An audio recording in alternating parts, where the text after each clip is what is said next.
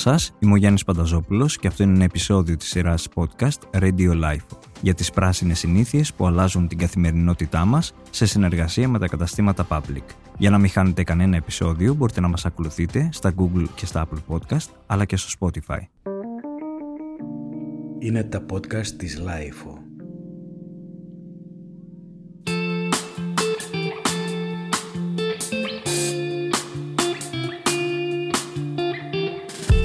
Η ανάγκη για ένα οικολογικά ασφαλές περιβάλλον έχει γίνει πλήρως αντιληπτή στον καθένα και η συμβολή όλων είναι απαραίτητη για την αναστροφή της κλιματικής αλλαγής. Στο πλαίσιο αυτό έχετε αναρωτηθεί πόσο σημαντική μπορεί να είναι η δική σας συμβολή στη μείωση των σκουπιδιών που καταλήγουν στις χωματερές; Έχετε αναλογιστεί πόσα ανακυκλώσιμα υλικά μπορεί να κρύβονται μέσα στο σπίτι μας; Επίσης, το γνωρίζετε ότι με πολύ απλούς τρόπους έχουμε τη δυνατότητα να βελτιώσουμε την ποιότητα της καθημερινότητάς μας. Για όλα αυτά τα θέματα υπάρχει το πρόγραμμα ανταλλαγής παιχνιδιών Love Toys, το οποίο σχεδιάστηκε από την πλατφόρμα Swap Planet σε συνεργασία με το Public για να δοθεί μια δεύτερη ζωή στα παιχνίδια που αγάπησαν τα παιδιά αλλά δεν τα χρειάζονται πια.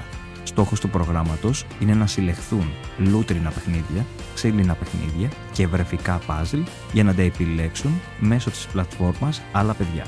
Για όλα αυτά τα θέματα θα συζητήσουμε σήμερα με την κυρία Έλενα Στάμου από την πλατφόρμα ανταλλαγής ρούχων Swap Planet, η οποία και σήμερα είναι μαζί μας εδώ στο στούντιο της Life. Κυρία Στάμου, ευχαριστούμε πολύ που είστε εδώ. Εγώ ευχαριστώ για την πρόσκληση.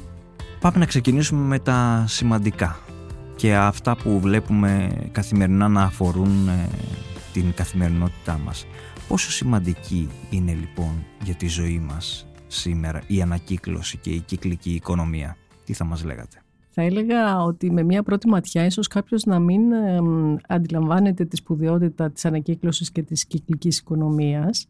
Όμως ε, εάν δεν υπάρχουν η ανακύκλωση και η κυκλική οικονομία τότε χαραμίζονται πάρα πολλοί τόνοι φυσικών πόρων. Δηλαδή, αν κάτι το, το φτιάχνουμε συνέχεια, ενώ το, το δημιουργούμε συνεχώς, χρειαζόμαστε και από τους πόρους της γης. Οπότε συνεχώς καταναλώνουμε χωρίς να δίνουμε κάτι πίσω στη γη. Άρα αυτό σημαίνει ότι χάνονται οι πόροι της γης που δεν είναι ανεξάντλητοι. Επιπλέον, αυξάνεται ο, ο όγκος των σκουπιδιών. Δηλαδή, ε, παράγουμε συνεχώς σκουπίδια, τα οποία είτε καταλήγουν σε χωματερές είτε σε καύση, που αυτό πάλι δεν ωφελεί το περιβάλλον, αλλά μέσα στο περιβάλλον ζούμε εμείς. Οπότε δεν ωφελεί εμάς. Οπότε και αυτό είναι ένας ε, λόγος για τον οποίο θα πρέπει να το αναλογιζόμαστε καθημερινά. Τι παράγω; Δηλαδή χρησιμοποιώ διάφορα προϊόντα, διάφορα αντικείμενα, διάφορες υπηρεσίες, αλλά από αυτό τι χρησιμοποιώ και τι μένει αχρησιμοποιητό. Και όταν δεν το χρησιμοποιεί κάποιος, πού πηγαίνει. Δηλαδή είναι μια σκέψη που δεν την ε, αναλογιζόμαστε καθημερινά. Επίσης υπάρχουν και άλλα απορρίμματα, άλλα σκουπίδια, τα οποία είναι ηλεκτρονικά. Νομίζω ότι αυτό είναι κάτι που δεν το αναλογίζεται κανένας. Βάσει ερευνών που τα μετράνε, είναι ε, ένας πολύ μεγάλος αριθμός, εκατομμύρια τόνοι ε, σε τέτοιο υλικό. Και επίσης άλλος τομέας, τα, τα τρόφιμα παράγουμε τρόφιμα συνεχώς, πιέζουμε τη γη να μας, να μας δίνει συνεχώς τα, τα αγαθά της και ε, στην Αμερική τουλάχιστον το 40% των προϊόντων που παράγονται πετάγονται. Και επίσης στο σύνολο της παραγωγής τροφίμων στον κόσμο, το 1 τρίτο της παραγωγής πηγαίνει στα σκουπίδια. Με όλα αυτά που λέτε, τι είναι αυτό που δεν ξέρουμε σήμερα ακόμα; Ε, για τον όγκο των αποβλήτων.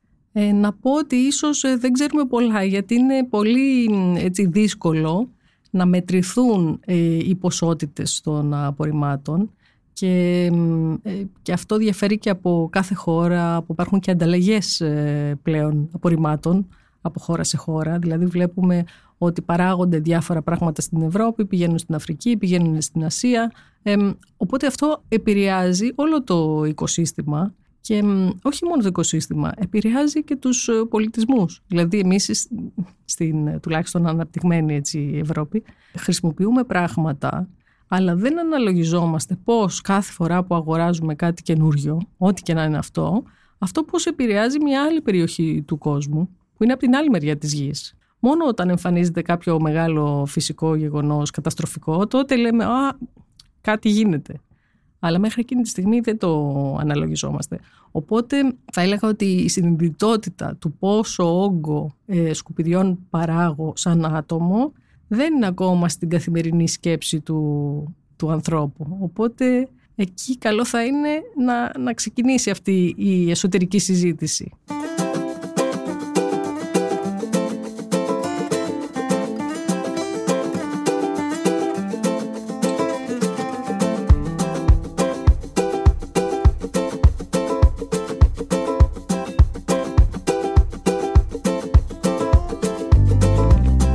Με ποιους τρόπους έχουμε την ευκαιρία να βοηθήσουμε γονείς να εξοικονομήσουν χρήματα ώστε να τα αξιοποιήσουν δημιουργώντας νέες χαρούμενες εμπειρίες και αναμνήσεις με τα παιδιά τους; Ε, σε αυτή την ερώτηση θα έλεγα το εξής. Πιστεύω ότι οι γονείς με παιδιά πολλές φορές δεν είναι η πρώτη τους επιλογή να κάνουν κάποια, να επιλέξουν ένα ανακυκλώσιμο ή μεταχειρισμένο προϊόν γιατί για πολλούς λόγους. Ε, είτε πιστεύουν ότι δεν είναι βολικό, πρέπει να βγουν από το, από το χώρο άνασης να ταξιδέψουν. Είτε θεωρούν ότι είναι πιο ακριβό ή πρέπει να δώσεις παραπάνω.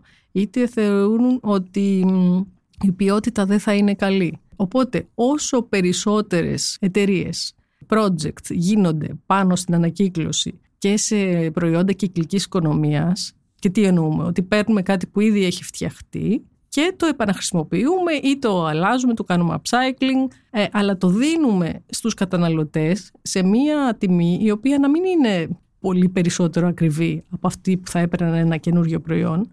Έτσι τους βοηθάμε στην απόφασή τους να μην το σκέφτονται δύο-τρεις φορές, να είναι η φυσική, η φυσική τους ε, απόφαση. Οπότε τα χρήματα αυτά λοιπόν που θα έδιναν για οτιδήποτε ε, έχει ανάγκη η οικογένεια και το παιδί, αντί να ξοδεύουν συνεχώς να παίρνουν καινούρια, μπορούν να παίρνουν κάτι που έχει ξαναχρησιμοποιηθεί λίγο, αλλά είναι ποιοτικά και μπορεί να είναι ποιοτικά καλό και μπορεί να ε, χρησιμοποιηθεί, ανακτούν μέρος της αξίας που έχουν δώσει και επίσης τα χρήματα που θα έδιναν για καινούριο μπορούν να τα μαζεύουν και να δημιουργήσουν εμπειρίες για τα παιδιά τους. Δηλαδή μπορούν να κάνουν ένα προϋπολογισμό και να πούνε ότι αυτά τα χρήματα θα, θα δίνω για αυτόν τον τομέα του, του νοικοκυριού. Και για τα χρήματα που θα έδινα για καινούργια πράγματα τα μαζεύω και κάνω κάτι μαζί με τα παιδιά μου. Πάω ένα ταξίδι, τους προσφέρω μια εμπειρία, κάνουμε κάτι μαζί που δεν θα το κάναμε πριν. Οπότε έτσι καλό είναι να έχουν αυτή την εμπειρία, να μπορούν να προγραμματίσουν τι θα κάνουν και έτσι μπορούν να περάσουν και περισσότερο χρόνο με τα παιδιά τους, αλλά και πιο ποιοτικό. Πώς είναι η συνεργασία σας ε, με τα public όσον αφορά την ανακύκλωση και τη δωρεά παιχνιδιών; Εδώ θα ήθελα να πω ότι εμείς στην πλατφόρμα Swap Planet είμαστε πολύ ενθουσιασμένοι για αυτή, την, ε, για, αυτή τη συνεργασία γιατί είναι ακριβώς μια συνεργασία που βοηθάει τους γονείς και τα παιδιά με ένα έτσι όμορφο και διασκεδαστικό τρόπο να μπουν μέσα σε αυτές τις έννοιες της κυκλικής οικονομίας και της βιωσιμότητας και της ανακύκλωσης. Ε, τι κάνουμε λοιπόν; Αυτό το πρόγραμμα έχει σχεδιαστεί από τα public και την πλατφόρμα μας, ε, ώστε οι γονείς να πηγαίνουν ε, παιχνιδάκια που δεν τα χρησιμοποιούν πια τα παιδιά, έχουν μεγαλώσει, τα έχουν αγαπήσει, έχουν παίξει, αλλά πια έχουν μεγαλώσει. Ε, έχουμε φτιάξει ένα πολύ ωραίο πορτοκαλί φορτηγάκι ανακύκλωσης και μέσα στο φορτηγάκι αυτό μπορούν οι γονείς να πηγαίνουν μαζί με το παιδάκι, να βάζουν το παιχνιδάκι που δεν χρησιμοποιεί πια οι γονείς πηγαίνουν μαζί με τα παιδιά στα καταστήματα του public, ε, βάζουν λούτρινα παιχνιδάκια, ε, ξύλινα και βρεφικά παζλ μέσα σε αυτό το ωραίο πορτοκαλί φορτηγάκι ε, και, κάνουν, και σκανάρουν ένα κωδικό που έχει πάνω το φορτηγό και κερδίζουν ένα κουπόνι από τη Planet που είναι αξίας 10 ευρώ και πηγαίνουν και το εξαργυρώνουν. Όμως όλα αυτά τα, τα παιχνιδάκια που θα συλλέξουμε μέσω του προγράμματος Love Toys θα έρθουν στην πλατφόρμα, θα γίνει διαλογή, δηλαδή θα διαλέξουμε αυτά που όντως είναι ικανά να δοθούν στην επόμενη οικογένεια ή να τα επιλέξει μια επόμενη οικογένεια ε, και μέρος αυτών των παιχνιδιών θα πάνε και δωρεά σε οργανισμούς. Όταν ακούτε εσείς προσωπικά τη φράση «μπορείς να δωρήσεις παιχνίδια τα οποία θα ήθελες και εσύ να βρεις», ποιες σκέψεις έρχονται στο μυαλό σας; Καταρχήν μου έρχεται η σκέψη της ενσυναίσθησης.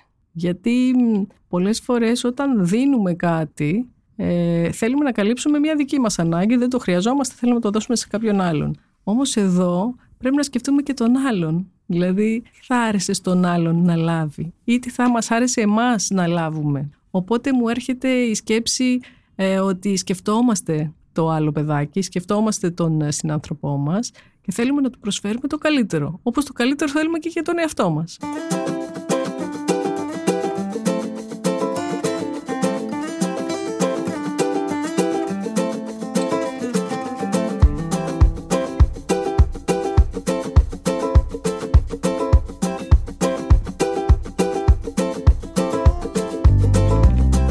Αυτή η πρωτοβουλία που ήδη έχουμε συζητήσει δεν είναι και ένας τρόπος να κάνουμε την κυκλική οικονομία και την ανακύκλωση. Ένα παιχνίδι για γονείς και παιδιά ώστε να τους γίνει βίωμα και να κάνουν την ανακύκλωση έναν τρόπο ζωής. Νομίζω ότι είναι μια πάρα πολύ ωραία ευκαιρία ε, γιατί όπως είπα και πριν πολλές φορές ε, ίσως οι γονείς δεν έχουν την κατάλληλη ενημέρωση ή δεν έχουν καταλάβει πόσο εύκολο μπορεί να γίνει ε, μια ενέργεια ανακύκλωσης ε, ή να χρησιμοποιούν προϊόντα που έχουν ε, χρησιμοποιηθεί με ήπια χρήση. Οπότε αυτό το project είναι μια καταπληκτική έτσι, πολύ ωραία ιδέα να πάνε μαζί με το παιδί, το παιδί να διαλέξει, καταρχήν να ε, συμμαζέψει, να, να διοργανώσει το δωμάτιό του, να δει τι χρειάζεται. Οπότε διδάσκει και στο παιδί ότι ό,τι δεν χρειάζομαι μπορεί να το χρειαστεί κάποιος άλλος και δεν είναι τα πάντα όλα δικά μου. Και μαζί να είναι μια ομαδική έτσι, οικογενειακή δραστηριότητα στην οποία το παιδί θα τη θυμάται. Μπορούν να ταυτόχρονα να, με, την, ε, με την επίσκεψή τους στο κατάστημα του public μπορούν να διαβάσουν ένα παραμυθάκι, να το συνδυάσουν με κάποια άλλη δραστηριότητα και έτσι αυτό θα δημιουργήσει μια πάρα πολύ ωραία εμπειρία για το παιδί και για τους γονείς και αυτό ευελπιστώ γιατί ξεκινάει τώρα αλλά θα συνεχιστεί και τους επόμενους μήνες να τους γίνει μια όμορφη συνήθεια. Κλείνουμε. Τι σηματοδοτεί για σας το γεγονός ότι ανήκετε στους ανθρώπους που δίνουν μια δεύτερη ευκαιρία σε φαινομενικά άχρηστα αντικείμενα; Ας κλείσουμε έτσι με μια πιο προσωπική ερώτηση. Ε, αυτό το σκεφτόμουν τώρα στην, ε, όταν ερχόμουν, ε, γιατί για μένα είναι κάπως ε, δεδομένο. Δηλαδή, επειδή έχω έχω μεγαλώσει και σε μεγάλη οικογένεια, οπότε δεν είχα τη δυνατότητα να έχω πάντα αυτό που ήθελα. Αλλά από την άλλη μεριά ε, αυτό με έκανε να, να χρησιμοποιώ μόνο αυτά που χρειάζομαι ή και να επιλέγω πράγματα που οι άλλοι δεν τα ήθελαν. Δηλαδή είχα έτσι μια εσωτερική χαρά όταν πήγαινα και έπαιρνα πράγματα που είχαν μείνει. Άρα που δεν τα είχε επιλέξει κάποιος, δεν τους είχε δώσει μια ευκαιρία. Και επειδή εγώ ήθελα να, να έχω μια ευκαιρία, δεν ξέρω, ήταν έτσι κάτι πολύ προσωπικό. Και το ίδιο σημαίνει και, συμβαίνει και με, τα, και με τα φρούτα, τα λαχανικά. Δηλαδή όλα στη ζωή μας ε, θέλουν να μοιάζουν τέλεια. Επειδή όμως εμείς δεν είμαστε τέλειοι και τίποτα δεν είναι τέλειο και η φύση από μόνη της ε, δεν έχει, πώς να το πω, δεν έχει απορρίμματα η φύση. Τίποτα. Δηλαδή το δέντρο βγάζει τα φύλλα του κτλ. Μετά τα φύλλα πέφτουν, λιώνουν, γίνονται λίπασμα, τα παίρνουν τα, τα μυρμηγκάκια, αναδεύουν το χώμα. Υπάρχει η κυκλική οικονομία, είναι η φύση. Απλώς εμείς δεν παρατηρούμε τη φύση. Οπότε για μένα να ακολουθώ αυτό που κάνει η φύση έτσι κάπως με, με γιώνει. Δηλαδή ότι είμαι μέρος της φύσης. Δεν είμαι κάτι έξω από αυτήν. Και στις πόλεις νομίζω ότι είμαστε έξω από τη φύση. Οπότε αυτό. Αλήθεια είναι αυτό. Κυρία Στάμου, θέλω να σας ευχαριστήσω θερμά που ήσασταν σήμερα μαζί μας εδώ στο στούντιο της LIFO για να συμμετάσχετε σε αυτό το podcast. Και εγώ ευχαριστώ πάρα πολύ και θα χαρώ να το πούμε και μια επόμενη φορά να δούμε και τα αποτελέσματα του προγράμματος γιατί μόλις ξεκίνησε τώρα και με το Back to School οπότε μόλις έχουμε τις πρώτες πληροφορίες για το πόσα παιχνιδάκια ε, συλλέξαμε, πόσα δώσαμε κτλ. Με χαρά να τα ξαναπούμε. Πολύ ευχαριστώ.